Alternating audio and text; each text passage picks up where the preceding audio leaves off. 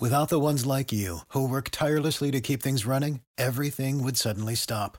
Hospitals, factories, schools, and power plants, they all depend on you. No matter the weather, emergency, or time of day, you're the ones who get it done. At Grainger, we're here for you with professional grade industrial supplies. Count on real time product availability and fast delivery. Call clickgrainger.com or just stop by. Grainger for the ones who get it done. Hey guys, we got a great show for you today. Patrick Creighton is our special guest. We talked about Carlos Correa hiring Scott Boras as his agent. We also talked about the Major League Baseball lockout. And then we did a fair or foul segment, which was very good. You don't want to miss that. And speaking of something you don't want to miss, this Sunday, February 6th, original member of the Killer Bees, Sean Berry will be joining the show. So, anyway, sit back, relax, and enjoy today's episode with Patrick Creighton. Astros Baseball is brought to you by Ram Shirts. Ram Shirts offers custom printed and embroidered apparel. They offer direct to garment printing for small runs and screen printing for larger runs. Follow them on Twitter and Instagram at Ram Shirts. Go to ramshirts.com for all your custom apparel needs. Welcome to Astros Baseball, a podcast by a fan for the fans of the Houston Astros. Here's your host, Rob Fontenot.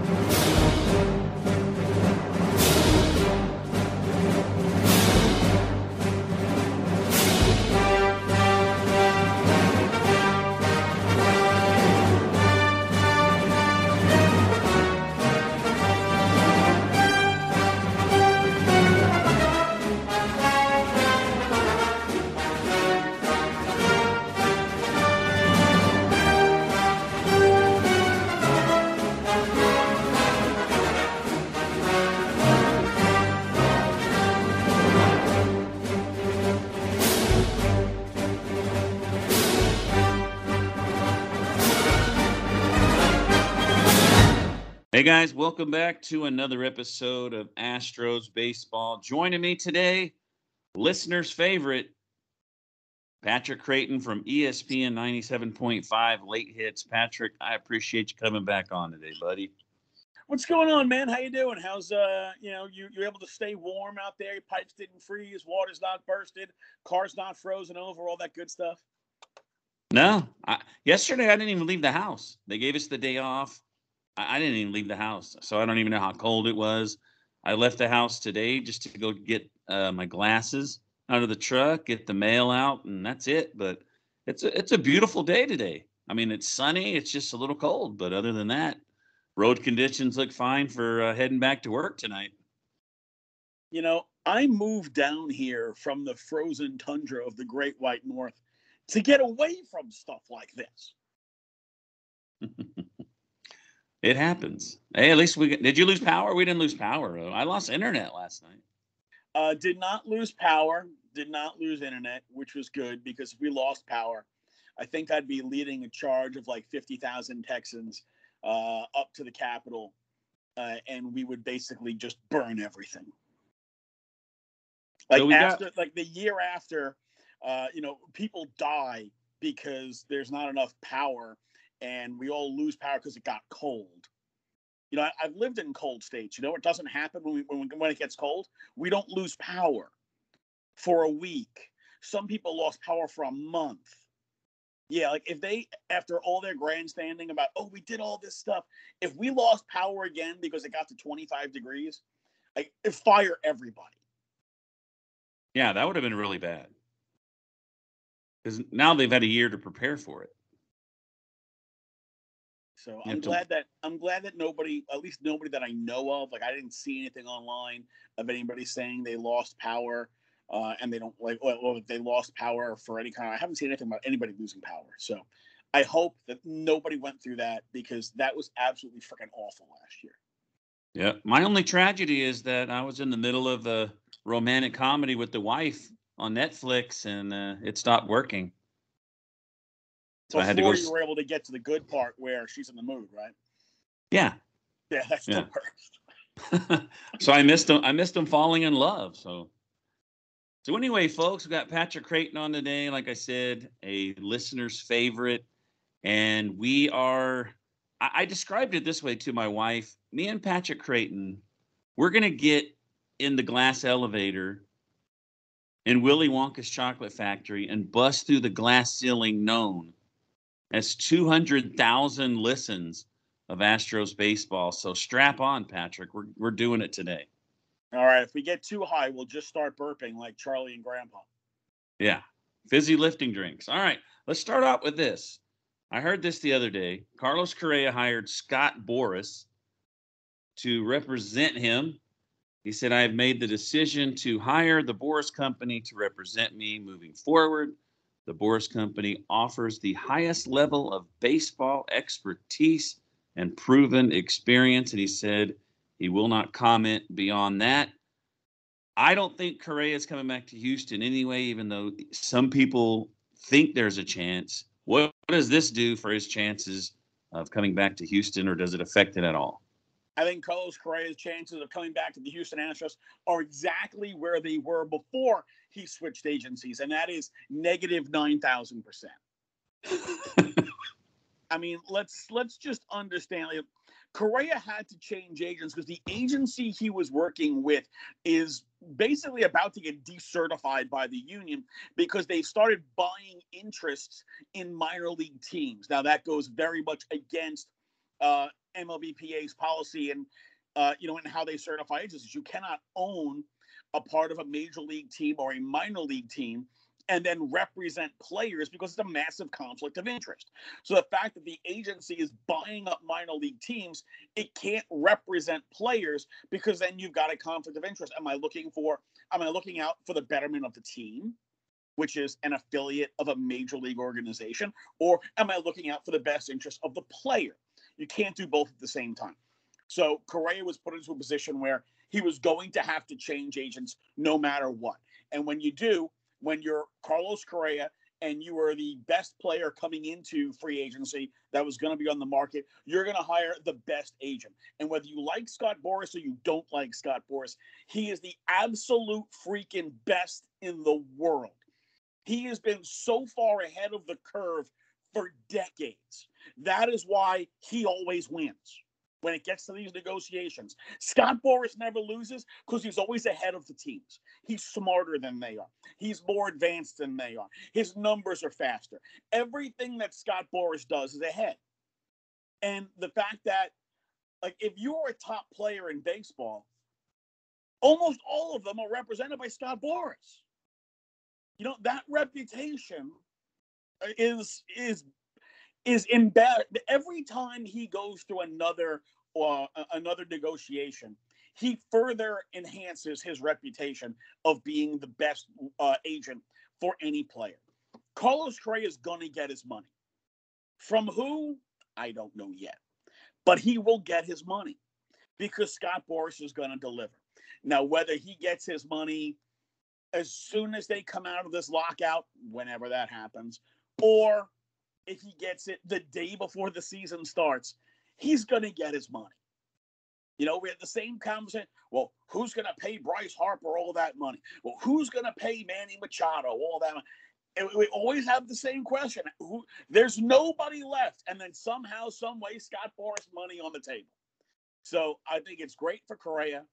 Um, anybody who was questioning whether the Correa was going to get paid or not, Craig will get paid. And uh, you know, the it'll be it'll be somebody because Carlos Correa is going to bring a lot. Carlos brings so much to the table.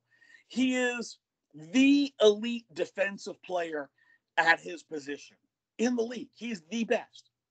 He is an elite bat for his position. I understand he's not a top five bat in the, in the entire league, but at shortstop, Carlos Correa is a top six bat. And then add in the fact that he is a leader. He was the leader of the Houston Astros. And you can make a very strong argument. He was becoming the face of the franchise ahead of Jose Altuve, not because Altuve is not a great player, but Altuve's personality is not the same as Correa. Altuve doesn't like the camera. Altuve doesn't like to talk to the media. Altuve doesn't really talk much. He's just a quiet kind of guy. Correa, not afraid of the camera, not afraid to do a little look at me. You know, you, you hear the the idea of, oh, it's, it's Carlos Shorea. Well, you know what? The show is really damn good, so watch it. Carlos Correa is going to get paid, and he's going to make some team way better than they were the year before. And I know that they've said they're not going to do it. But man, if Detroit Tigers sign Carlos Correa, they push forward their rebuild by a full year and a half. And at some point in time, every team, when they want to make that jump from we're rebuilding to we're on the rise, you've got to sign that that kind of player. But usually you don't get that player at 27 years old, very much in the prime of his career, still getting better as a player. And that guy is an elite offensive, defensive player and a great guy in the clubhouse and a, and a team leader that's loved and respected mm. both by the players and the fans. Carlos Correa brings the whole package. If Detroit were to sign him, and look, they're clearly they're not afraid to pay big money because they gave Verlander a lot of money. When you think about when that deal was signed, they gave Miggy mm-hmm. Cabrera a ton of money. When you think about when that deal was signed, the Ilitch family is stupid loaded, so it's not like they can't afford it. Uh, they can afford that deal, and he would he would advance their their rebuild by almost two full years. Their first offer to him was like ten years, two hundred forty million. So they might they might be off by about a hundred million there, but definitely if he's going to get a contract, because he if he's the number one free agent, he's he's going to want more money than Seager and that's why you're saying negative 900% or whatever the number you said that he's coming back to Houston because he's not getting it here. There's no way. No, they're not going to pay him. And, and it's a shame because Carlos Correa is a guy who should be an Astro for life, whose numbers should one day hang up on, in the rafters like everybody else's, uh, whose numbers have been retired. Uh, essentially, his number would hang up there next with Jose Altuve and Biggio and Bagwell and, and all the greats that have, that have come before them and it's just I mean, look, there's no there's no actual logical reason to not pay him. The idea the oh well we can't pay I don't want I mean it's it's a podcast and I probably could say it but I'm just gonna say it's BS. It yeah. is the most absolute largest pile of BS that you can possibly think of. See, the owners don't like to open their books. They've never opened their books to the players. But we have now two teams in baseball who are owned by public companies. So they have to open their books the Toronto Blue Jays and the Atlanta Braves. Well, the Atlanta Braves this year, for quarter two, beat their quarter two from 2019, which is the most money baseball's ever made, beat their quarter two revenues by eight figures. And if you think about quarter two, you couldn't fill the stadium because of COVID rules. So you had limited capacity, and the Braves sucked. They were under 500. For hmm. quarter three, they demolished their 2019 quarter three numbers. And if, again, if you remember, the Braves weren't any good yet. The Braves don't get hot until after the trade deadline. So there you, you've got, you know, months here where you can't fill the stadium because of COVID rules. Your team's not playing well, and you're beating the year that was the record number for Major League Baseball for quarter four with their World Series numbers. I mean, they, they probably just nuke it straight into the sun.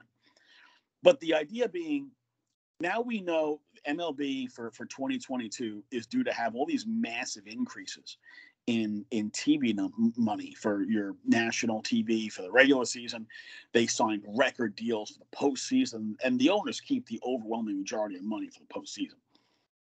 That you start looking at at the amount of money that teams get, man, before they pay out a single dollar, they all get a minimum hundred million dollars in TV money before they sign on one sponsor, before they take one ticket, before one person pays for parking or buys a soda. Mm. They're all over a hundred million dollars. Some of them over 150 million dollars. They haven't sold one single thing and they haven't paid a dime. And you've got teams that have payrolls in the 30 and 40 million dollar range right now. Think about how much money these guys just lining their pockets with. And this is why baseball, the union, is so angry with the revenue sharing because you've got teams that are revenue sharing, even though they're not really in small markets. Like Miami's not a small market. Miami is like what, like market 12? it's not a small market. The smallest market in baseball is Milwaukee. It's market 37. Every single team in baseball plays in a top 37 market.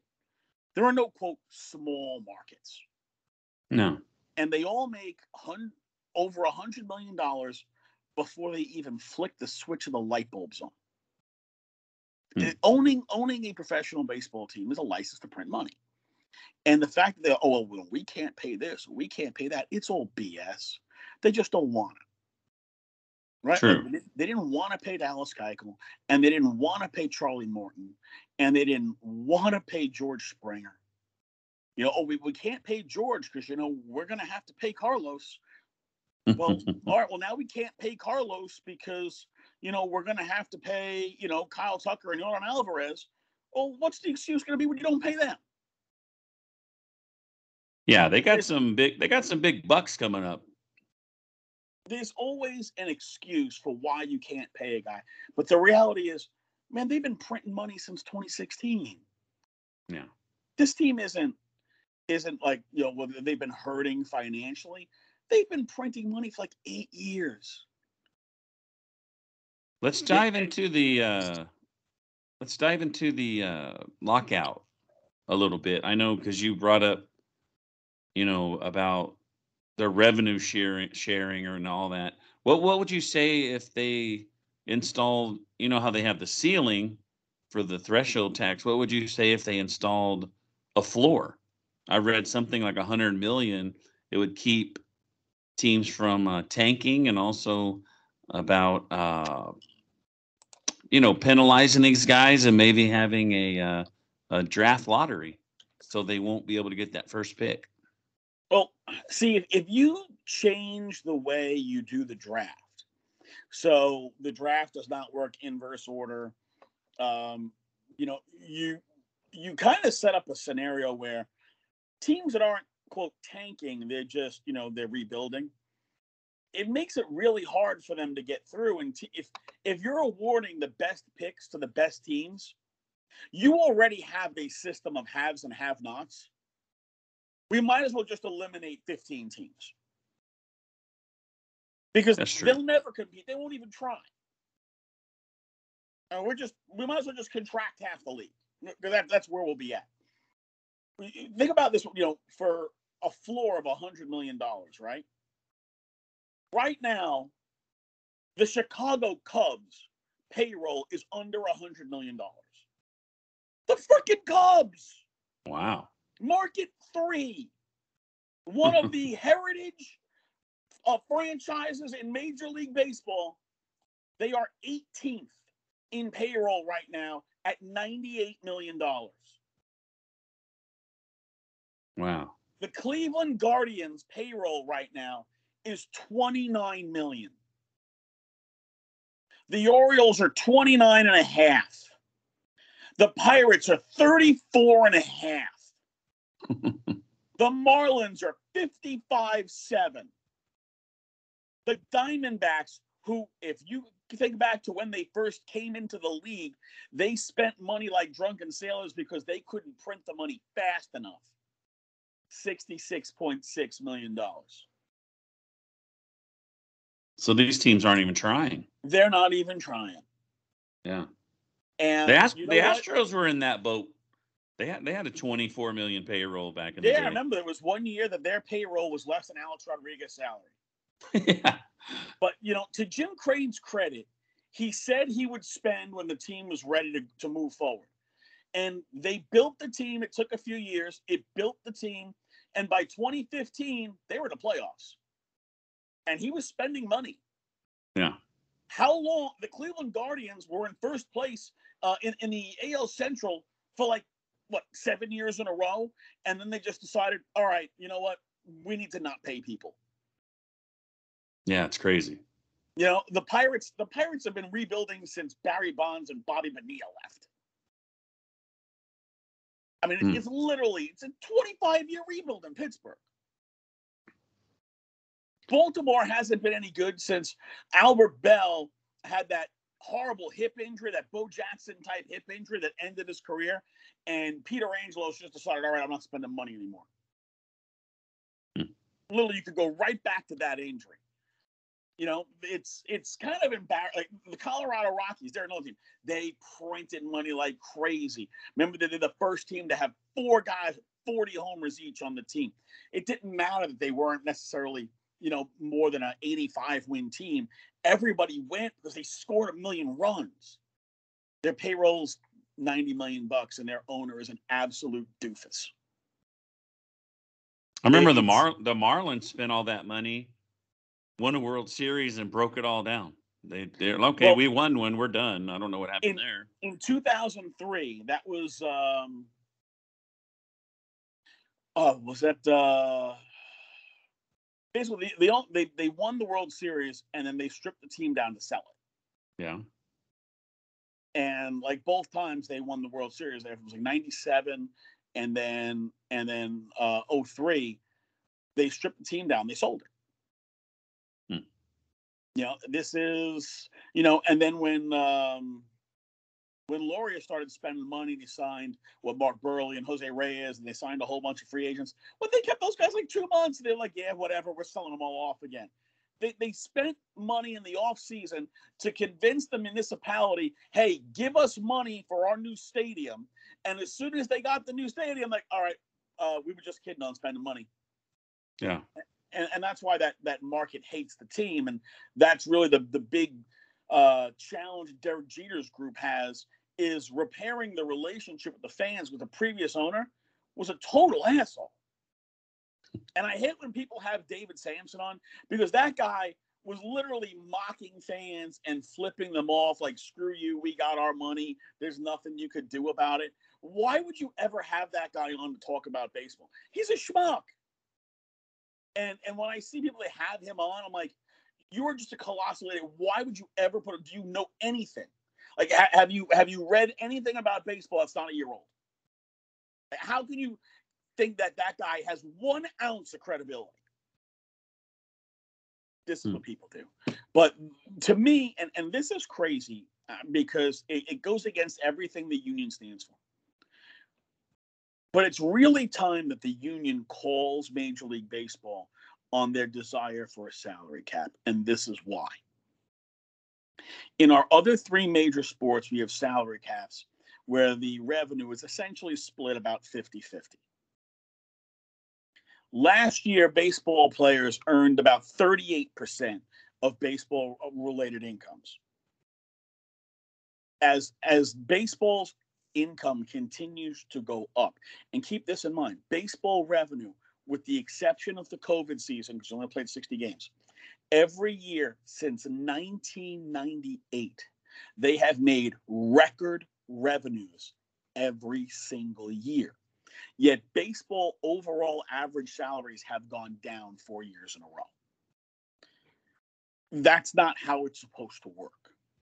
And the union knows this, and that's why they're holding out. But in reality, if they had if they had the you know basically had the stones to call the the owners out you guys want a salary cap so bad fine let's talk about a salary cap open your books because we can't have a salary cap if we don't know what the true number is for all baseball related revenue and then we split it and then we split it in half and then you take that half and you split it equally among all 30 teams and that's your cap and if you don't spend within 10% of the cap over a three year period, you write a check to the mlbpa How are we talking now? Because they will all shut up, tuck tail, and run. Yeah. Because they don't want to open their books. They sure as hell don't want to pay 50%. And they don't want to have to. Uh, baseball owners, unlike all the other leagues, they don't want to have that kind of revenue sharing. there is still that caste system in baseball where the Yankees and the Dodgers and the Cubbies, like they don't want to share their money with the A's and the Mariners and and, and the Pirates. Like they don't want it. Yeah. And you, that's literally what it takes. If you want to create a parity system the way that the other leagues have, that's what it takes. Yeah. You need to really revenue share. And you want a salary cap? Fine everybody pays the same, and it, I, I think what was it? Let, let's say uh, baseball was at what 13, 13 billion dollars. So if you take thirteen billion dollars and divide it in half, right, you're at six and a half billion dollars. Divide that by thirty teams, that's a cap. Yeah. Now maybe that's 180, 185 million dollars. I don't know. I didn't do the math off the top of my head, but whatever number that is, it adds about $2 billion in salaries to get paid out among teams, right? Because we've heard, oh, well, the Mets are paying, the Mets payroll is like 235 million. But the Astros are at one almost 158. They're ninth. That's how fast it drops down. Hmm. The Braves are 12 at 126. All those other teams are way under. Like I said, right now you got 13 teams that are under $100 million. So if you say, all right, well, everybody, you're all going to be at $180 million. So they want like not not a tax, but a salary cap at $180 million, and then say, well, you've got to be within 10% of that cap over a three-year period, or you're writing a check to the Players Association. Hmm. Owners would never go for it, even though they they've stumped for 40 years, got to have a salary cap. And you can't say, oh, well, we'll do a salary cap at, at 40% when every other sport is 50. The owners eventually will get called on their BS. It's just a matter of when the players finally buck up and say, you know what? You, you want a salary cap so bad? Fine, open the books. You know, last salary cap, open the books. And right there is where they're all going to tuck tail and run on the last episode, I pointed this fact out. I saw a stat online 46% of the Astros roster made under $500,000 last year. I think it was like 52% of the entire league hmm. make made the minimum. Yeah, they're so, relying on these young, and and they make the World Series. And and that's why you know part of the union's uh, progression here is they're trying to get more money to young guys faster.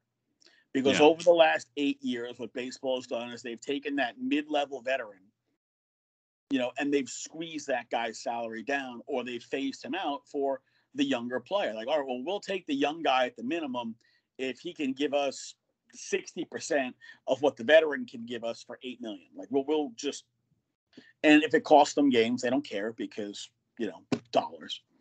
But this is where you know your lack of, comp- of competition, your willingness to tank.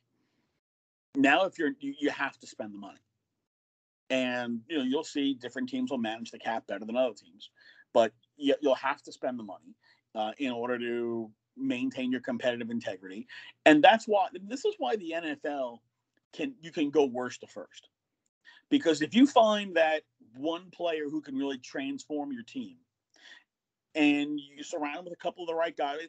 For all intents and purposes, the Bengals should not be in the Super Bowl. Their offensive line is a sieve. But mm-hmm. Joe Burrow is that guy. Joe Burrow is the guy who, who transforms the entire offense. And they're hot. Their defense isn't great, but they're hot. You know, yeah, the, the, they got hot at the right at the right time. Is Tampa Bay better than better than Cincinnati? Probably. I mean, if they had to play each the 10 times, I'd say Tampa would win seven. But you can do worse to first because you've got a salary cap. So there's turnover. There's a lot of guys on one year deals. Uh, you when you bring in the young players, if you get that right you young player in, you know, you can you could have a, a, guy who's a star for a decade. In baseball, you don't get that guy right away because you got to develop him some before he can come up. But you, you develop that guy, and then as they come up, you know, Albert Pujols, what he did for the Cardinals. Mm-hmm. You know what Ronald Acuna Jr. Uh, you know got started in Atlanta. There, there is there is a guy, you know, what, what Frankie Lindor ultimately uh, did for Cleveland before he got sent packing because oh we got to pay you now. You know, George Springer was the guy who came up with the Astros, and it kind of started with him. And it was Springer, and then it was Correa. So there are in baseball, you couple of you get one or two of those young guys in Toronto right now, Vlad Guerrero Jr. and Bo Bichette. Man, they they're knocking the hell out of the ball. These guys are even if you don't necessarily win a World Series, they're putting people in the seats. They're getting people to watch. They're, they're driving up your ratings. They're buying up your stuff. They're merchandising. They're putting. They're driving the money to the team. They're making the team interesting. And that's ultimately goal number one. How do we get everyone to want to watch us? Baseball does a terrible job of promoting its stars, both the national and the local level. You know, it was it was a colossal joke. You know, think about 2017. It's it's Altuve and Aaron Judge, and everybody knows who Aaron Judge is. Nobody knows who Altuve is. Altuve's been in the league for eight years. How do you not know who Jose Altuve is? Just nobody promotes the you know, the guy who's five foot six and doesn't hit 50 homers. Yeah. You know, and the picture of Judge and Altuve and, you know, how, how the difference in size uh, of them at second base together. I mean, the fact that people didn't know who Jose Altuve was on a national level to that point is the perfect indicator of, of how poorly baseball markets its own players. And and that's the game. Nobody goes to a baseball game to watch the grass grow or to see what the owner's doing in the owner's box, or to you know watch an umpire pretend he's Enrico Palazzo. Like nobody goes to watch that. We go to watch the players. And if you as owner, if you're continually going to devalue your own players, the product that you put on the field, you, it's like you're trying to destroy your own game instead of growing. And and that has always been my you know my contention with this lockout. The owners are not trying to do anything here to grow the game or to better the game. Their sole objective is to make the union bend the knee. That's it. Because in reality, if they play a 60 game season, they only pay the players a prorated amount of their of their salaries, right? Players get paid game checks. So you get paid for every game. Yeah. So you're only getting paid 60 games instead of 162. But with those expanded playoffs and the fact the owners keep the overwhelming majority of the money, that works great for the owners. They cash in. So the other oh, day, lost, you think about the, the COVID season, how they're like, oh, we lost money, we lost money. They didn't no. lose money like in the negative. They didn't make the amount of profit they would normally make, but they made the percentages better. And that's the part they all leave out. The percentages were better. All the dollar values are smaller because you played a shorter schedule. Yeah. But because the owners make the majority of the postseason money and the players make very little of the postseason money, the owners all padded their wallets with amazing postseason ratings and, and, and big postseason uh, you know the, the new contracts. They all make ton they made record money. In a in a pandemic season they signed record contracts for the postseason. More postseason games more money. And that's before all the advertising revenue you know so if you do that same thing again only now they get to sell tickets and you've got sold out stadiums and filled parking lots and you're selling every beer and soda and pretzel and hot dog, and people are buying up merchandise like crazy. It's a windfall for the owners if they pay a 60 game season with expanded playoffs. The yeah, players make less, the owners still pad their pockets. Yeah, you you making less money than the year before is not losing money. They did not lose money. But let me ask you this, buddy. Um, yesterday, MLB asked for federal mediation in the bargaining talks to help resolve the lockout. The last time this happened was 1994 with the work stoppage but they a month later they canceled the World Series, and today, just a few minutes before we came on, the players declined that request. So why would the player? Why would the owners want this and the players not want this? Because it's a PR stunt, basically. Federal mediation is non-binding. So whatever they, you know, were to come up with, they can't make them do it. What where where it comes in, if you go back to the 94 uh, issue where the union and and the and management union and MLB they go and they have mediation and they basically they had to declare an impasse because the owner is just like nope it's going to be our way and we're not agreeing to anything else. It's going to be our way.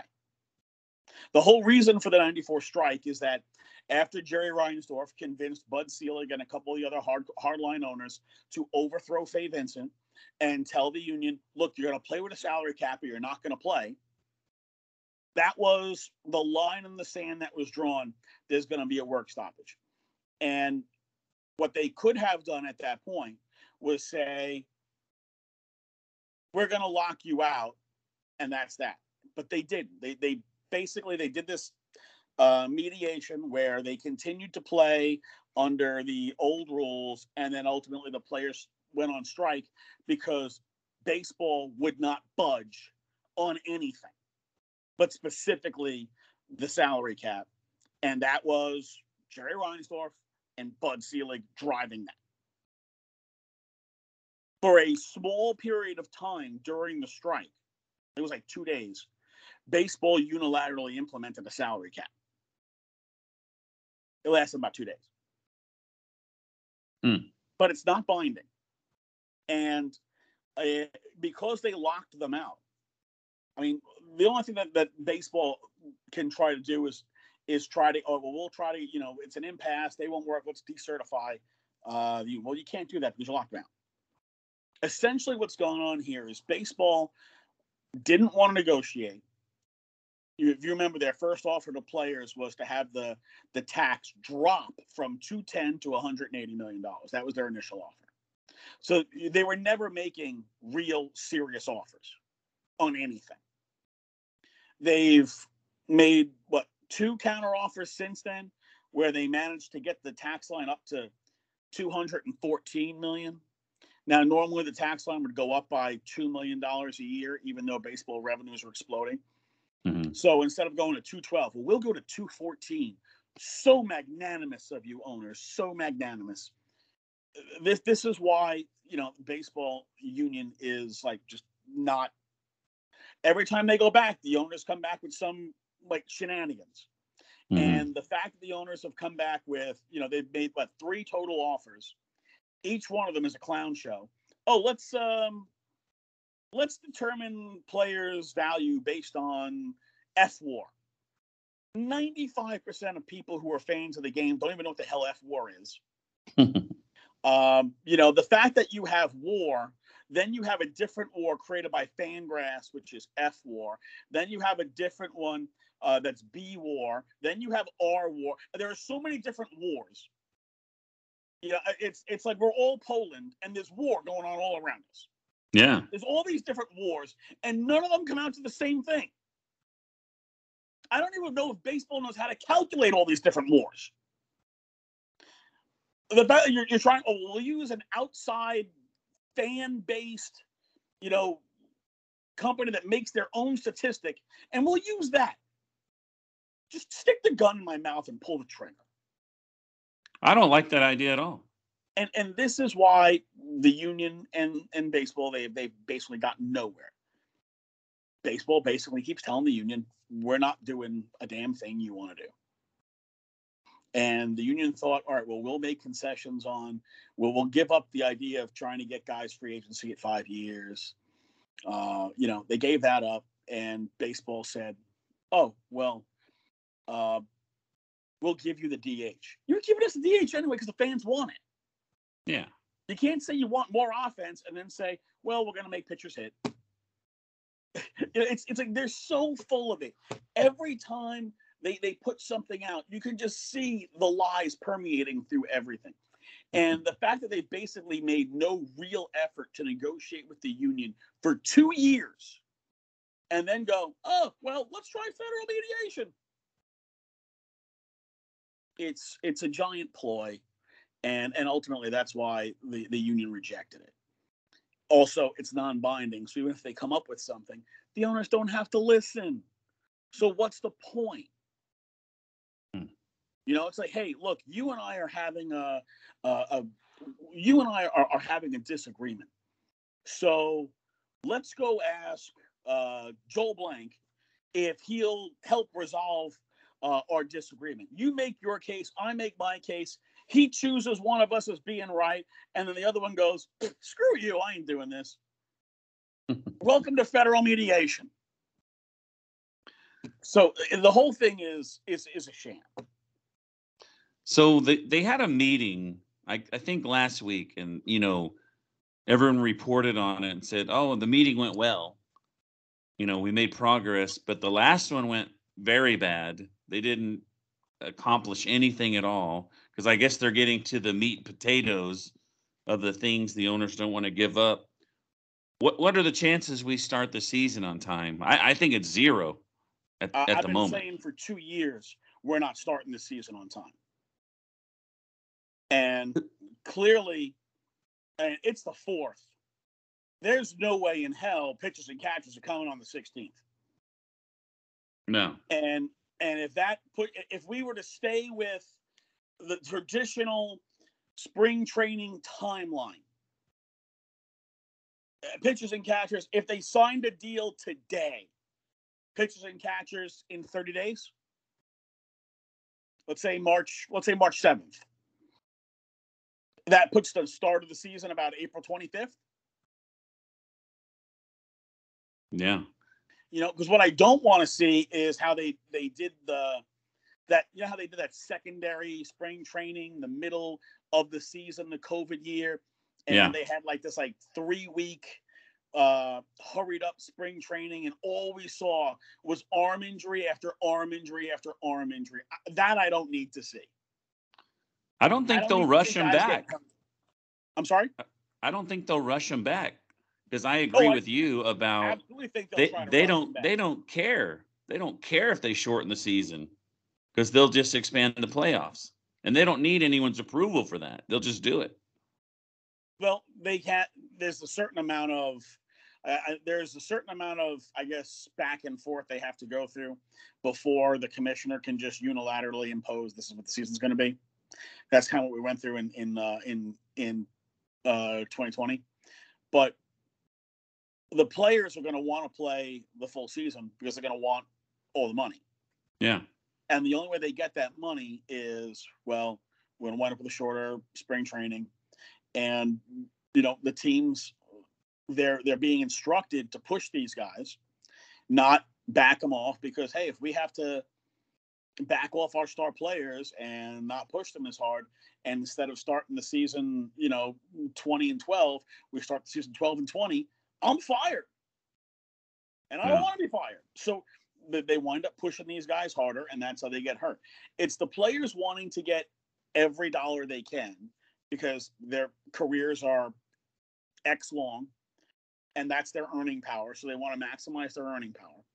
And then the, you know, management pushing on, all right, well, you know what? We're playing every game. So we need to win every game, even though you guys aren't ready. So don't fall apart Yeah. of course they're going to fall apart. The body's not meant to to to go from you know long tossing uh, 120 feet to you know throwing 99 miles an hour as hard as you can uh, with pinpoint accuracy and on a, some sort of breaking pitch. So it's it, it becomes a a double edged sword in that in order for the players to get the most amount of money, they put themselves the most amount of risk. Yeah. We'll see some seven inning double headers this year then. I didn't mind the seven inning doubleheader. I didn't either. I like the 'em. Seven inning doubleheader. I like that way more than the runner at second base. I, I yeah, I enjoyed it. I mean, you get to watch two games. I think. I mean, some people are against it, but I think it was exciting because you could just have a starting pitcher go seven innings, and I think I think I thought it was exciting. And it's like, whoa, this game's almost over. You know, but the games are fast. It's amazing the you take two innings away, how much faster it goes. And and when you do that, when you have those seven inning double headers, you're usually doing that because you're trying to condense the season. So you're packing in a whole bunch of games into a short period of time. And really, if we talk about quote the bullpen game, seven inning double header is when you want to do the bullpen game because you don't have to ask anybody to go more than two innings. Mm-hmm. And and yeah, you know what? You're not going to get your, your star, you know, starting pitcher out there, but the game is exciting, uh, and you know it becomes a it becomes a strategerial type of battle because you've got to mix and match your pitchers, and you know you you do have two innings left to score runs, so generally you're going to get the underbelly of the bullpen instead of facing that in the sixth inning or the seventh inning, you're going to get that in the third or fourth inning. And if you, you know, get down four nothing early, you might not see any underbelly. It just might be, you know, their seventh, eighth, and ninth inning guy will come in, bam, bam, bam. It makes it a little harder to come back. Yeah. So it's it is a different type of strategy when you go that way. But I didn't have a problem with that it, for the specific of, hey, we need to condense the season. We're going to play a lot of games in a short period of time uh, or you know there's a pandemic and we're trying not to have you know guys out there as long, but we've got to get these games in. If if they had to play seven inning double headers uh, once every week in order to, to fit in the full season or get as close to a full season as they could, I'd be okay with that. I'd yeah. like I said, I'd much rather that. I think when we were kids, you used to get uh, a Sunday single admission doubleheader. So the first game would start at one, and you'd get the first game, and then you stayed there for the second game, like it was single admission. Then they went to uh, day night doubleheader. So you got a, a, one o'clock game and a seven o'clock game, and they charged two separate admissions. Two and separate parkings. The, the, argument that they have against these double headers is they want to be able to charge you twice. Yeah. And and this goes back to another thing. Like you see how the owners are constantly trying to we got to push down the salary push down the salary.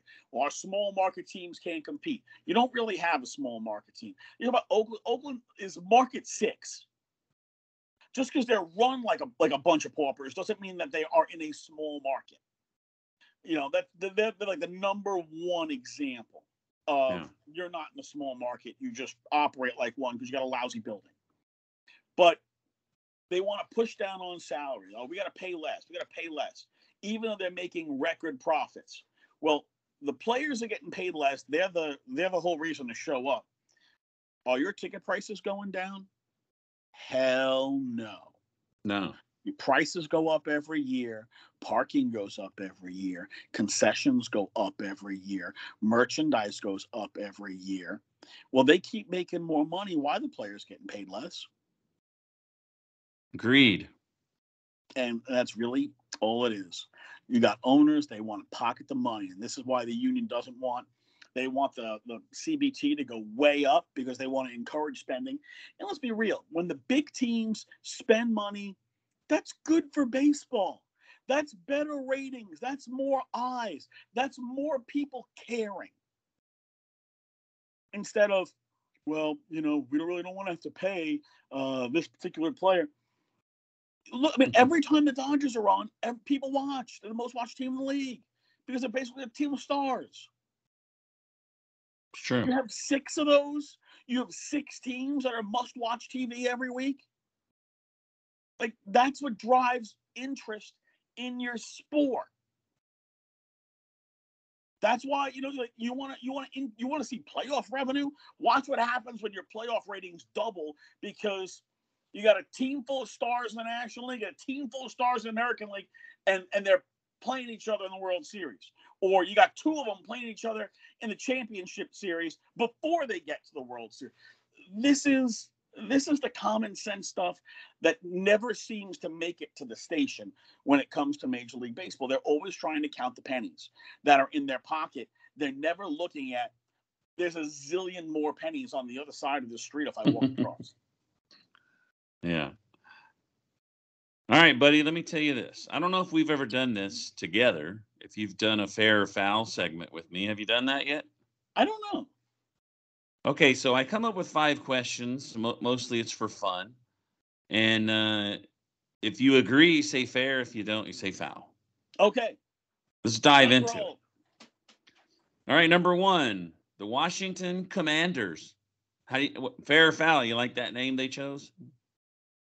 Um, I'm gonna say fair because calling them the commies and the red shirts is gonna be absolutely hilarious for fans of the other 31 teams. You know, Commanders is a good name because Commander in Chief. But I don't know. I I, I got attached to the the Washington football team name. I I I'll say foul. I don't really care for it, and their uniforms are stupid. Well, that's the thing. You, you've got, you know, you're wearing red, you're in the capital, uh, and you're and you're going to get nicknamed the commies. I mean, it's Yeah. it's just it's sheer comedy for the other 31 fan groups. All right, number two. This is something I saw yesterday, but I'm not totally sure if it's a joke or not. But I, I thought it would still be a good topic. Apple smart wedding rings. They track your partner's location, where they've been, and if they took the ring off. Fair or foul? Would you wear one of these? Foul as all hell. If you if you trust your partner so much that you need to LoJack them, maybe you shouldn't be getting married. It's like, well, honey, I want to marry you, but I have to know exactly where you are at all times. Um, did I marry the Chinese government? What exactly the hell is going on here? That's a that's a big, big no. I mean, you already have that when you sh- you could just share your location on your phone with each other. But I mean, I, I don't have anything to hide, so I would wear it. But no need. I mean, you like you said, you got to have trust. So I'll say foul, even though I think it's. I, I think any kind of new technology is cool, but I'll say foul. Yeah, I. If if somebody said that that was like the condition of, all right, we're getting married, but you've got to wear this thing that tells me exactly where you are at all times. Um, um, not showing up. All right, number three. I saw this while being bored yesterday, uh, looking at the Astros website. There's not really anything on there. And I don't even know how I came across this, but did you know that you could book the World Series trophy at your event?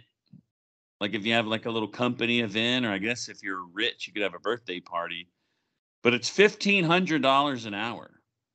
So it could be two parts, like fair or foul. Would that be super cool to have, you know, like maybe like a wedding reception and have the World Series trophy there for an hour? I'm gonna go foul on both. Here's why. Ooh, ooh. All right, why the hell is baseball renting out the World Series trophy? Why For would you money. do that? You you don't need the money that bad. What you really don't need is somebody to break your world. So how many World Series trophies actually are there? Because if you're renting it out, so if I'm renting it out today and five other people are renting it out today, so there's six of these things floating around. They just keep making more every time they want to rent one out, and it goes to a different part of the country.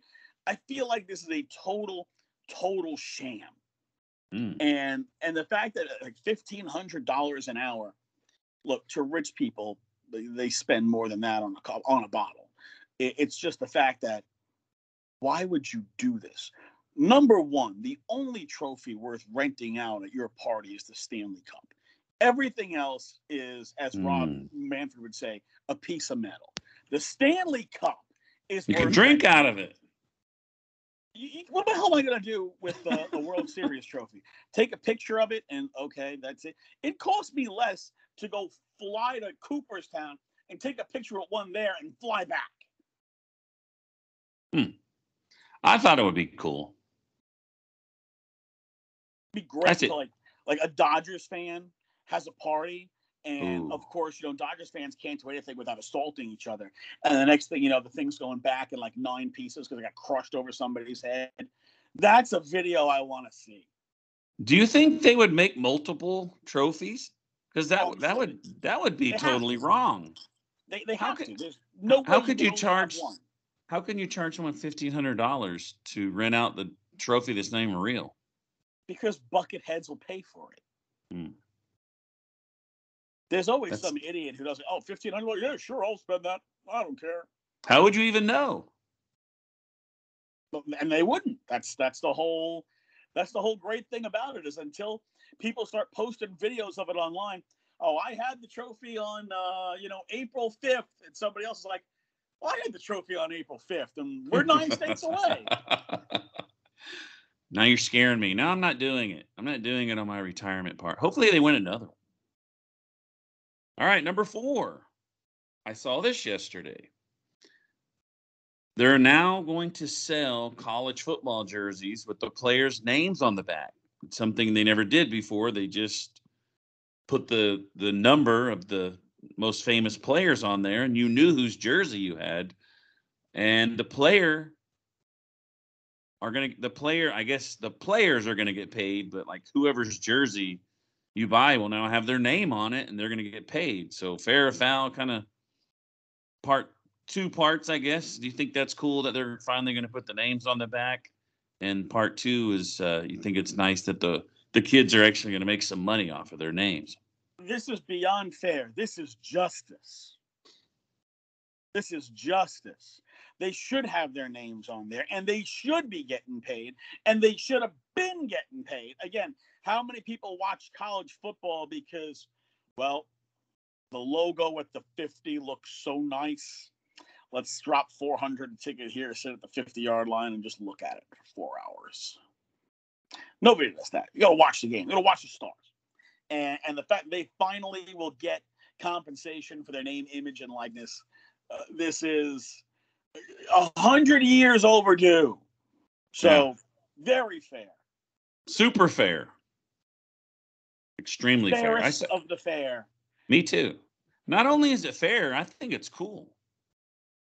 I mean, if you're a big college football fan, why wouldn't you want the guy's name on the back? So All right. here's here's the trade-off question to you. Okay. Um, how many retrofitted Johnny Manziel jerseys get sold in the next 12 months? Probably a lot. See, that's cool. You could even go back and get the former players. It's nice. Number five. I did I did have a different one on this and I changed it because I found something better. Ah, the original one was lemon in your iced tea, and I hate lemon in my iced tea. But I saw this story today. The Astros should retire J.R. Richard's number 50. Fair. 100%. J.R. Richard was a freaking boss. Yeah. He's I one of agree. feared pitchers in the league. And the fact that, you know, he ultimately suffers a stroke and ends his career. Um, tragic. He was a Yeah. legit star. And you, know, you think about what kind of numbers would J.R. Richard have? He just played six more years, let alone 10. Uh, I, I think J.R. Richard was one of the most dominant pitchers of his era. He's Yeah. forgotten about unfairly because of the fact his career was so short. I don't think Astro fans forget about him. I think a lot of Astro fans don't really include J.R. Richard. I was going to say it. that. I was going to say that. Because how many fans weren't even born when he pitched? Okay, so us older guys. Because if Yeah, you said name name ten former Astros, there's no way I leave J.R. Richard out of it. I mean, he's one of the first people that come to my mind. Biggio, they're Bagwell. Yeah, I, I know. Oh, so it's just okay. So he's not very well known with the think people that. Okay. If you're talking about guys, you know, 35 and under, no, he's he's he's not gonna he's not gonna come up, and that's why I think it's so great about Terry Puhl uh, being inducted into the Astros Hall of Fame. Terry Puhl was a terrific player. you know, he wasn't a, a, a, Hall of Fame player, but he was a really, really good player uh, and very popular player on on Astros teams for over a decade. And uh, he's a guy that I think a lot of people are going to learn about because of the fact that he's getting inducted into the Astros Hall of Fame. Yeah. You know, I think there's a lot of guys 35 and under that know to chant Cruz for Jose Cruz, but I don't think they really know a whole lot about him. Yeah. So that was one of the topics earlier, but we are kind of going a little too long because I didn't want to go over the hour mark here, but because we're keep. But yeah, I was going to talk about Terry Puhl and Tal Smith making the Hall of Fame this year. Terry Puhl was uh, his rookie year, 77. He hit 301. 78, the only Astros All Star representative. And in the 1980 NLCS, he had a 526 average. So 14 seasons he played for the Astros. Well deserved. Now, he only made one All Star team and never led the league in, well, anything. But, you know, think about the fact that he played, you know, the Astrodome, the Astrodome was basically playing in the Grand Canyon. And he was a very consistent player. He was a solid hitter. Uh, he was a very good defensive player. He he was he was a guy who is when you think about in 14 years as a Houston Astro, um, and as an Astro hit 281 for his career. You know, he doesn't have any like super gaudy stats. When you think about that that era, there's not a lot of guys that have super gaudy stats from the mid 70s to the mid 80s. Like it's just not. Uh, you know, guys hit 30 home runs. They were power hitters. Like almost nobody hit 40. I think the only guy who hit 50 in that time was George Foster at 52 in like 1977 or 78. And like nobody, those numbers just weren't realistic. Guys didn't hit home runs like that back then. Uh, but he was a very good player. He was a popular player. Played for a long time. You know, yeah. 14 years of the organization. Uh, I think it's nice to uh, that they. I, I, think it's nice that they will honor him uh, in that regard. And I think a lot of guys are going to learn about him, and we'll start seeing more stories coming out about, you know, different things that he's did. Uh, you know, interesting thing. He makes the All Star team in '78, like you said. Now he might have been there because he was, you know, the Astros had to have a representative, and well, he was the guy. But like when Castro made it. Yeah, and look, that, that's happened. Any team that's not that good, you you got to find a way to get their, you know, their representative on, uh, which I think is good that you you get the, the representatives to be on. Um, you know, I think '84 was probably his best season. You know, I think it's the only season he ever had no PS over 800. Um, he hit 301. He was a that was a really a really good season for him. He played a lot of he played like 130 something games. So uh, you're, start, you're starting to sound like player. Mike Acosta. solid player, and I'm glad that they're uh, they're going to recognize some of these guys. And um, and, and, if you're listening to this and you don't follow Mike Acosta, shame on you and hurry up and follow him. Yeah. So, anyway, that's it for today's show. Coming up on Sunday, I haven't really announced this uh, on the podcast, but I announced it on Twitter. But we have original member of the Killer Bees, Sean Berry, is going to be my guest on Sunday, and that's pretty exciting. That's pretty cool. Yeah. So uh, yeah. So anyway, that's it. Patrick, thanks for coming on. We're gonna bust this this ceiling. Like like I said, me and you getting in the glass elevator. Boom. We're gonna do it. Two hundred thousand. It's awesome. Um, so yeah, thanks to all you for tuning in. Thanks to all you guys listening. Oh, thanks a lot for helping the show get to 200,000. Patrick, I appreciate you coming on again. And we'll see you next Thanks time. I appreciate it. Yeah, you're a fan favorite. We'll oh, see how long oh. that lasts, but I'll take it while I can get it. You're a listener's favorite. I just told my wife I don't want to call the listeners fans because I'm pretty sure they're not my fans. They're listeners. There you go. All right, but that. All right. Well, thanks for tuning in, guys. Thanks a lot, Patrick. hope hopefully y'all are still here with us. We're we're over an hour into the show, but thanks for listening. Sean Berry coming in on Sunday, and we'll see you next time on Astros Baseball. Thanks for listening to this episode of Astros Baseball. Be sure to subscribe to be alerted when there's a new episode. Follow Rob on Twitter at Rob Fontenot. Without the ones like you, who work tirelessly to keep things running, everything would suddenly stop. Hospitals, factories, schools, and power plants, they all depend on you. No matter the weather, emergency, or time of day, you're the ones who get it done. At Grainger, we're here for you with professional grade industrial supplies. Count on real time product availability and fast delivery. Call clickgrainger.com or just stop by. Grainger for the ones who get it done. When you need mealtime inspiration, it's worth shopping Kroger, where you'll find over 30,000 mouth-watering choices that excite your inner foodie. And no matter what tasty choice you make, you'll enjoy our everyday low prices, plus extra ways to save, like digital coupons worth over $600 each week. You can also save up to $1 off per gallon at the pump with fuel points. More savings and more inspiring flavors make shopping Kroger worth it every time. Kroger, fresh for everyone. Fuel restrictions apply.